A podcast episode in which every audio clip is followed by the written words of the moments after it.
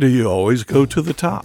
The myths of selling to the government. If you're using traditional sales techniques to sell to the government, you're doing it wrong. The podcast is brought to you by Government Selling Solutions, a consultancy helping companies sell to the government. Now, here's Rick. Early on, we talked about relationships, their value, and how to build them in the government space. In the last episode, we talked about how to get prospects to come to you rather than wasting your time cold calling. Yeah, disparaging the revered cold calling was a bit controversial, I'm sure.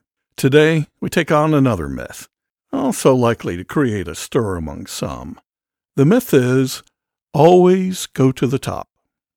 Almost everybody teaches it, and we'd all like to do it, I guess.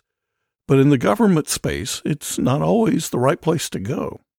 We begin with a story.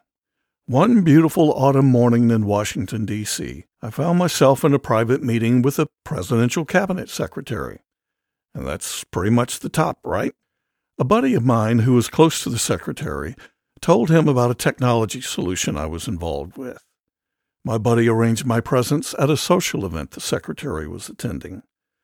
When we met, the secretary told me with a lot of enthusiasm that he had heard about the solution and believed it had potential to solve a problem he really wants solved. He said, We'll be in touch soon. Well, that was cool, I thought, but I wondered if the follow up would actually occur. It did. Well, that sure excited the technology company. Me too. We went into high gear preparing the briefing for this top leader. The day came. I was admitted to one of the most secure and visible landmark buildings in D.C. Okay, the most visible. They escorted me to a small, crowded office. It was temporary digs for the secretary, so he could be close to, well, the president. He came in, shook my hand with a big smile, and sat down. I was surprised there were no staffers present. I took this as a positive sign. As the meeting progressed, he wrote notes on the briefing document I provided. He asked good questions, and the meeting went longer than scheduled. To this day, I regret not asking for a copy of the schedule on his desk.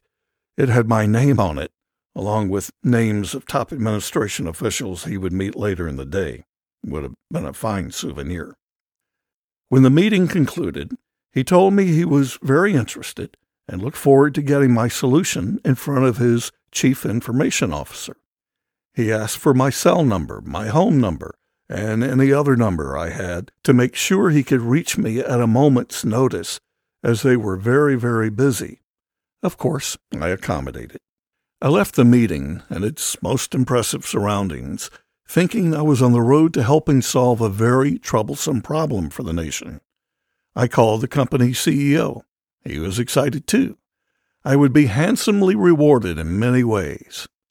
Now, all I needed to do was be prepared for the CIO's call, which I was sure I would receive soon, maybe even during the upcoming weekend. He didn't call. Not over the weekend, not during the next week, not the following week.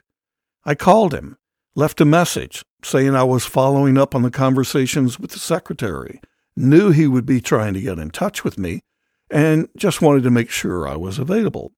Still no call. I sent him another message. No response. The CEO was asking about it every day. I had nothing to report. A few weeks later, as luck would have it, I found myself down the hall from the secretary's office at the department's new headquarters. I figured, what the heck? I'll see if he'll give me a few minutes. I had my host for the other meeting introduce me to the secretary's chief of staff secretary. She disappeared and came back 15 minutes later and said, Yes, the secretary would like to see you, but you'll only have five minutes to talk with him as he walks to his car to go to his next appointment. I waited around and my time came. He greeted me warmly and asked, How's it going with the CIO? Well, sir, I gulped. He's not contacted me. He was surprised and said he still had my card with all of my phone numbers in the top left hand drawer of his desk.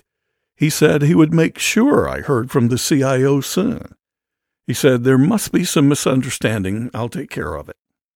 Well, that's more like it, I thought. Now I'm getting somewhere. I reported the news to the CEO. Within a couple of weeks, I was sitting in front of the CIO.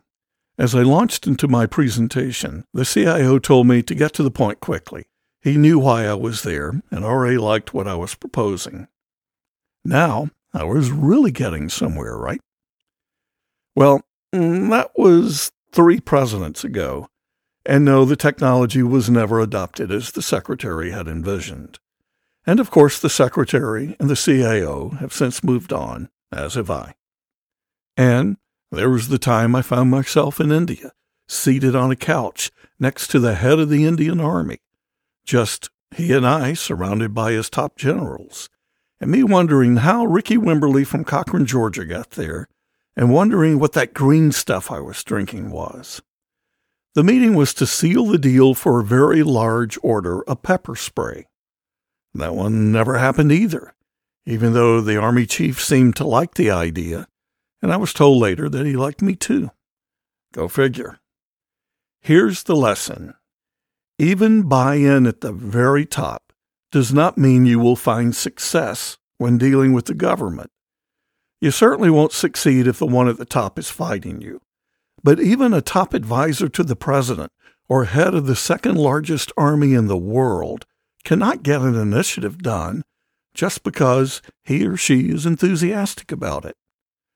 You've got to get buy in up and down the ladder. To do this, you've got to know who the players are, what their problems are, and how you're going to fix them. There are no shortcuts. We call this process pain mapping. And that's the topic for our next episode. By the way, if you're finding these podcasts helpful, leave us a review.